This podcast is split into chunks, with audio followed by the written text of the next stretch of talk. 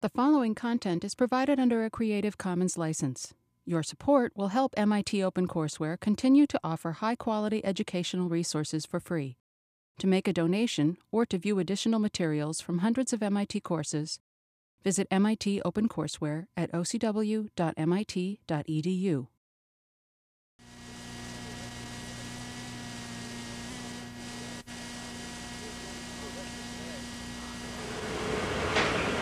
Hi. Our lecture today is about curve plotting.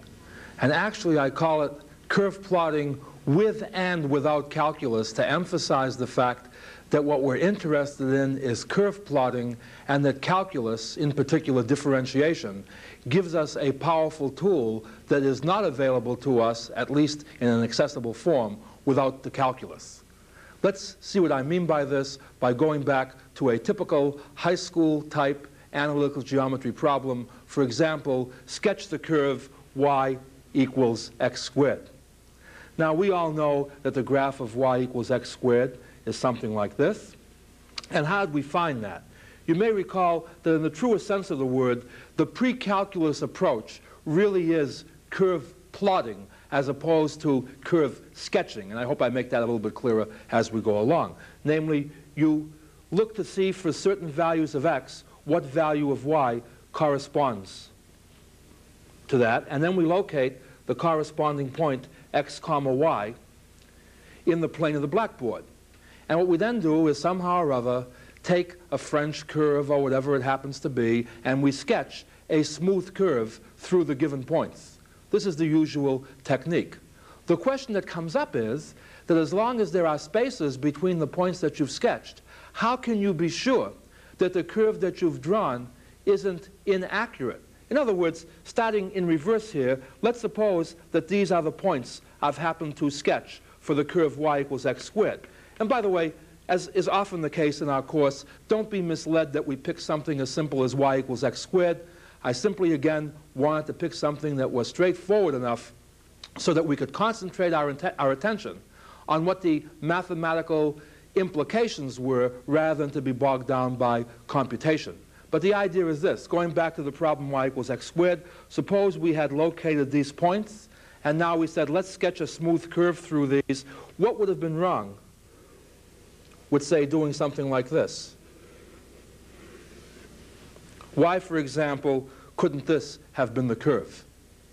Now, again, notice that in terms of mathematical analysis, not necessarily calculus, but in terms of mathematical analysis, we can immediately strike out something like this. For example, notice in terms of our input versus output, this says that for any real input, since the square of a real number cannot be negative, the output can never be negative. And pictorially, this means that no portion of our diagram can be below the x-axis. In other words, without knowing anything about calculus, but knowing a little bit about arithmetic, we can supplement our knowledge of how the points go by saying, look at something like this can't happen because in this region over here, y would be negative, and we know from the relationship that y equals x squared that y cannot be negative. Well, you see, armed with this information, we could say, okay, given the same points here, why couldn't the curve go through something like this? See, why couldn't this be? That's what the question mark is in here for. Obviously, this is not the graph of y equals x squared, but the question is, noticing that the, this curve doesn't below the, go below the x-axis, what's wrong with this? And again, we can get bailed out by a pre-calculus knowledge of mathematics. Among other things, notice the rather interesting property that if we replace x by minus x here, we get the same curve as before. To generalize, this result, notice that in this particular case, f of x gives us the same result as f of minus x.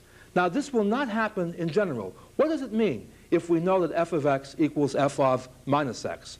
Well, look at the relationship between x and minus x is clear. They are located symmetrically with respect to the y-axis.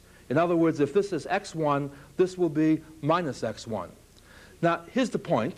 Let's suppose our curve happens to be y equals f of x. When the input is x1, the output will be f of x1. When the input is minus x1, the output will be f of minus x1. To say that f of minus x1 equals f of x1 is the same as saying that not only are these two coordinates, x1 and minus x1, symmetric with respect to the y-axis, but the outputs also are. In other words, to say that f of x1 equals f of minus x1 says that not only are these two points the same left and right displacement from the y-axis, but they're also the same height above the x-axis. In short, this point is the mirror image of this point. In terms of a graph, if f of x equals f of minus x for all x, the graph y of y equals f of x is symmetric with respect to the y-axis. By the way, that's why we could rule out we could rule out this type of possibility here. For example, his x1 over here, his minus x1, and notice that for this choice of x, the points on the curve are not, are not mirror images of one another with respect to the y-axis. In short, even though we may not know what this curve is supposed to look like, the fact that f of x equals f of minus x tells us that whatever the graph is, it should be symmetric with respect to the y-axis. This leads us to a rather interesting aside. It's something called even and odd functions that we could technically leave out here, but which I think is a good place to bring in, and the fact that there are many, many places in our advanced treatment that will come up later where it's important to understand what these things mean, that perhaps this is a nice place to bring it into play. So I call this an aside, and it's about even and odd functions. When we have the case that f of x equals f of minus x, that's the case where in terms of the graph you have symmetry with respect to the y-axis. Such a function is called an even function. And I'll come back in a moment and show you why it's called even, though it's not really important. The counterpart to an even function, as you may guess almost from the association of ideas, is called an odd function. Now, an odd function is one for which f of x is the negative of f of minus x. See, for f to be odd, f of x has to be the negative of f of minus x. Now, what does this mean pictorially? Again, x1 and minus x1 are symmetrically located with respect to the x-axis, uh, with respect to the y-axis. This height would be called f of x1. And this height here would be called f of minus x1. And to say that these two heights are equal in magnitude but opposite in sign means what? That these two lengths are equal but on opposite sides of the x-axis. In other words, his f of x1. Now what's f of f of minus x1 is the height corresponding to this point, and the fact that these must be equal in magnitude but opposite in sign says that one of the heights must be above the axis, the other one must be below the axis. And if that's the case, from some very elementary geometry, if f is odd, what it means with respect to its graph is this. If you put a ruler connecting the origin with any point on the curve, if you extend that line, that line will meet the curve again such that these distances here will be equal. This is called symmetry with respect to the origin. By the way, an example of this kind of a curve is y equals x cubed. You see, if I replace x by minus x, this becomes what? Minus x cubed. And minus, minus x cubed is x cubed. By the way, all I'm saying now is what? If I were to take a ruler and place it here and let this line go from curve to curve, all I'm saying is that this portion would equal this portion. And by the way, maybe you can already guess where the words even and odd come from. Notice that when I dealt with y equals x squared, I had an even function. The exponent was even. When I dealt with y equals x cubed, I had an odd function. The exponent was odd. And by the way, there are other examples, but for the time being, notice something like, say, y equals x to the fourth plus x squared, say. If I replace x by minus x,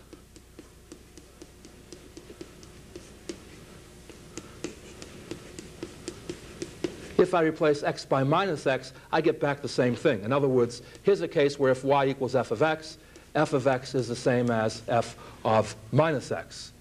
An example of an odd function might be y equals x cubed, say, plus x. See, first power over here. If I replace x by minus x, I have minus x cubed plus minus x. That, of course, is just minus x cubed minus x, and that's minus the quantity x cubed plus x. That when I replace x by minus x, all I do is change the sign here. In other words, that would be an example for which f of x is minus f of minus x. By the way, while we're dealing with examples like this, unlike the case with whole numbers, where a whole number is either even or odd, but not both, it's rather important to notice that a function need not be either even or odd. And by the way, if you think of our geometric definition, that's not too hard to see. Namely, there's no reason why a curve drawn at random should be symmetric either with respect to the y-axis or with respect to the origin. In fact, maybe the quickest way to see this is to put an odd power of x in with an even power of x in the same diagram. If I now replace x by minus x, you see minus x cubed is, of course, minus x cubed, but minus x quantity squared is just x squared. And now you'll notice that if I compare these two, I don't get the same thing, nor do I get the same thing with a sign change. You see, in other words, this is not either equal to this or to the negative of this. Obviously, you understand that to be the negative of this, there would also have to be a minus sign over here. Oh, if we wanted to be, uh, go into more detail about this, uh, it is perhaps exciting to know that whereas it's not true that every function is either even or odd, every function can be written as the sum of two functions, one of which is even, one of which is odd. Uh, I mean, just to give you an idea of what that means, let me just write down something here. This will come back to be more important later on, but for the time being, just to show you a connecting thread here, as long as we're talking about even and odd functions, all I want you to see is the following identity. If you write f of x plus f of minus x over 2, and don't worry about what motivates this. I just wanted to show you this to keep this fairly complete. Now suppose I add on to that f of x minus f of minus x over 2. You see, notice that the expression on the right-hand side is just writing f of x the hard way. See, his half of f of x, his half of f of x, the sum is f of x. And his half of f of minus x, and I'm subtracting half of f of minus x, that drops out. The point is that this is always an even function and this is always an odd function. And just to review the definition so to see what happens here, all I'm saying is if I replace x by minus x here, what happens? If I replace x by minus x, this becomes f of minus x.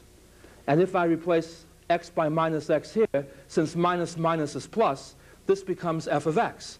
Now notice that when you add two terms, the sum is independent of the order in which you add them.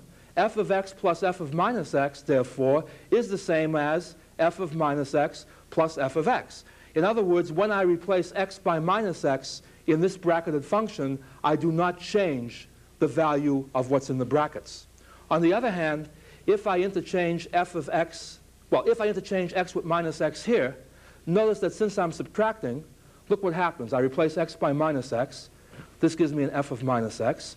Now I do make the same replacement here. Minus minus is positive. But now notice that if I look at this expression here, I've changed the order. See f of x minus f of minus x. Here, f of minus x minus f of x. And when you change the order, you change the sign. In other words, then, all I'm saying is that when we talk about even and odd functions, they play a very important role in calculus uh, and in other mathematical analysis topics that not every function is either even or odd, but every function that's defined on the appropriate domain is the sum of both an even and an odd function. But in terms of curve plotting, the main point is not so much these extra remarks as much as what? An even function is symmetric with respect to the y-axis, and an odd function is symmetric with respect to the origin. At any rate, if we now go back to our curve, y equals x squared, the fact that f of x equals x squared is even means that whatever our graph looks like, it must be symmetric with respect to the y-axis. Now, give or take how I've drawn this, this should be symmetric with respect to the y-axis. If it doesn't look that way, imagine that it is that way. And so the idea is what? Without any knowledge of calculus whatsoever, what I was able to do here is show that whatever the graph of y equals x squared is, it must never dip below the x-axis, and whatever the curve looks like to the right of the y-axis, it must be the mirror image of that to the left of the y-axis. Again, this is how much one can do without calculus, and most of you who are practicing engineers, I'm sure not only understand this type of technique as far as the pre-calculus is concerned, but can probably draw curves much better than I can. In fact, even if you're not practicing engineers, you can probably draw curves much better than I can. But that part is irrelevant. What I want to show up to now and this is what's important to stress, is that to get as far as I've gotten so far, I did not have to have any knowledge of calculus. The way calculus comes in, as I say again, is a supplement to our previous techniques. For example, let's suppose we did have the curve drawn this way. We don't, from this, we certainly aren't contradicting the fact that x can't be negative. We're not contradicting the fact that f is an even function. But how do we know that this is the wrong picture? Well, given that y equals x squared, we can easily verify that dy dx is 2x. Knowing that dy dx is 2x, that tells us, among other things, that dy dx and x have the same sign. In other words, dy dx is positive if x is positive, dy dx is negative if x is negative. In terms of geometry, that means what? That the curve is always rising for positive values of x and always falling for negative values of x. Well, you see, with that as a hint, I say, aha, this can't happen. Because look what's happening over here, or for that matter, over here. Here the curve is falling for positive values of x. And that contradicts the fact that the curve must always be rising when x is positive. In a similar way, we know that the curve can't be rising when x is negative. Yet over here, and here too, we've drawn the curve to be rising. That again is contradicted by this diagram. So you see, the knowledge of the first derivative does what? It tells us where the curve is rising or falling, and that gives us another way of checking whether the graph we've drawn is accurate or not. By the way, it's not all quite that simple. And notice again, subtly, how step by step we strengthen our procedures each time. For example, now knowing that the curve must always be rising when x is positive, and always falling when x is negative, how about this possibility for the graph of y equals x squared? You see, this curve is always falling for negative values of x. It's always rising for positive values of x. But you see, let's take a look now at what the second derivative means. If y equals x squared, obviously, as we saw before, dy dx is 2x. And the second derivative of y with respect to x is 2 and 2 is a constant which is always positive. This says what? That the second derivative is always positive. Now, what is the second derivative? The second derivative is the first derivative of the first derivative. That means the rate of change of the rate of change. Well, the rate of change of the rate of change is called acceleration. Huh? So if the rate of change of the rate of change is positive, that means that the curve must be accelerating, or the function is accelerating. And if it's negative, function is decelerating. What does that mean in terms of a picture? And the author of the text uses a very descriptive phrase here. He talks about holding water and spilling water. Notice, for example, here, the curve would tend to collect water, whereas here, if water were poured on it, the curve would tend to spill water. Holding water represents acceleration. You see that not only is the curve rising here, but it's rising at a faster and faster rate. Again, more primitively, in terms of slopes, notice that what? Not only is the slope positive, but as you move along this portion of the curve, the slope increases as you move along, okay? And what typifies this portion? That even though the slope is always positive, it decreases as you move along the curve. In other words, holding water corresponds to the second derivative being positive. Spilling water corresponds to the second derivative being negative. Returning then to our original problem, the fact that this thing here is greater than 0 for all x says that this curve could never spill water. And that rules out this portion in here. In other words, now we put everything together. We know what? The curve can never go below the x-axis. It's symmetric with respect to the y-axis. It's always rising when x is positive and always holding water. Now you see, this is what I call curve sketching versus curve plotting. With the information that I have from calculus, I know what's going on for each point, not just for the isolated points that I happen to have uh, plotted in the data for. See, the calculus fills in the missing data very, very nicely.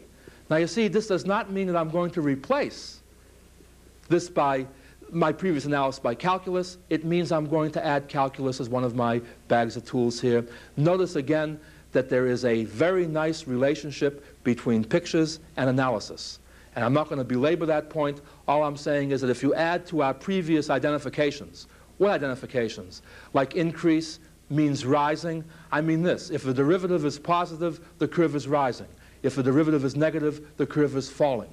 If the second derivative is positive, the curve is holding water. If the second derivative is negative, the curve is spilling water. And again, we have ample exercises and portions of this in the reading material to illustrate the computational aspects. But again, all I want you to get from this lecture is what's happening here conceptually. Let's look at this, a few more applications. We're going to find in subsequent lectures, as well as in other portions of the course, we're going to be interested, for example, in things called stationary points. A stationary point is a point at which the curve is neither rising nor falling. In other words, if the curve happens to be smooth, it's characterized by the fact that dy dx is zero at such a point. In terms of the language of functions, to say that the curve is smooth means that the function is differentiable, and what we're saying is to be stationary at x equals x1, it must be that f prime of x1 equals zero. And the importance of stationary points can be seen in terms of a physical interpretation. We haven't used our freely falling body for quite a while. Let's go back to such an example. Suppose a particle is projected vertically upward in the absence of air resistance, etc., with an initial speed of 160 feet per second. It can then be shown that the height s to which the ball rises in feet at time t is given by 160t minus 16t squared. A very natural question to ask is, when will the ball be at its maximum height? And I'm sure you can see in terms of this physical example, the ball will be at its maximum height when the velocity is zero. In other words, since this is a smooth type of motion, if the velocity is not zero, the ball is still rising. And if the, velo if the, if the velocity is positive, the ball is still rising. If the velocity is negative, the ball is already falling. Consequently, if the speed is smooth, which it is in this case, the only way it can go from rising to falling is to first level off and the velocity must be zero. But you see, what is the velocity? The velocity is the derivative of the displacement. In other words, without solving this problem, which is not important here, to find the time at which you have the maximum height, you simply do what? Set the derivative equal to zero. In other words, stationary points tell us where we have high and low points for functions, and knowing where we have high and low points is a very important portion in curve plotting. We'll talk about this in a future lecture very shortly in more detail, but coming back here to what we were talking about before, what we're saying in terms of curve plotting is that where the derivative is zero gives us a good candidate to have either a low point on the curve or to have a high point on the curve. However, we should not read more into this than what's already there. Namely, it's possible that you have what? A situation like this, in which you have a flat, the derivative is zero here, but the curve is rising every place. And secondly, there is the possibility that if the derivative doesn't exist, for example, if there's a sharp corner, where you have a sharp corner, notice that, see, this is a straight line, this is a straight line. In this special case, the derivative is the slope of this straight line. Derivative here is the slope of this straight line. Therefore, the derivative is positive on this line, negative on this line. Yet the point is what? at their junction there's a discontinuity. The, see, the, the function is continuous, but the derivative isn't. And at that particular point, notice that you have a high point, even though the derivative doesn't exist at that particular point. All we're saying is what? That for a smooth curve, for a smooth curve, if there is to be a high point or a low point, a maximum or a minimum, and we'll talk about this, as I say, in a future lecture, it must be that at that particular point, the derivative is zero. On the other hand, conversely, if the derivative is zero, you may not have a high or low point. It may be what we call a saddle point. The curve just levels off after rising and then rises again. And secondly, if the function isn't differentiable or the curve isn't smooth at that particular point, you can have a high or a low point regardless of what the knowledge about the derivatives is. Okay? Just a little buckshot here to give you an idea of how we're going to use this material. A very related topic that's also quite important here is something called points of inflection. Points of inflection are, in a way, to the second derivative, what stationary points are to the first derivative. In many cases, we are interested in knowing where does the curve change its concavity? Where does it go, in other words, from holding water to spilling water?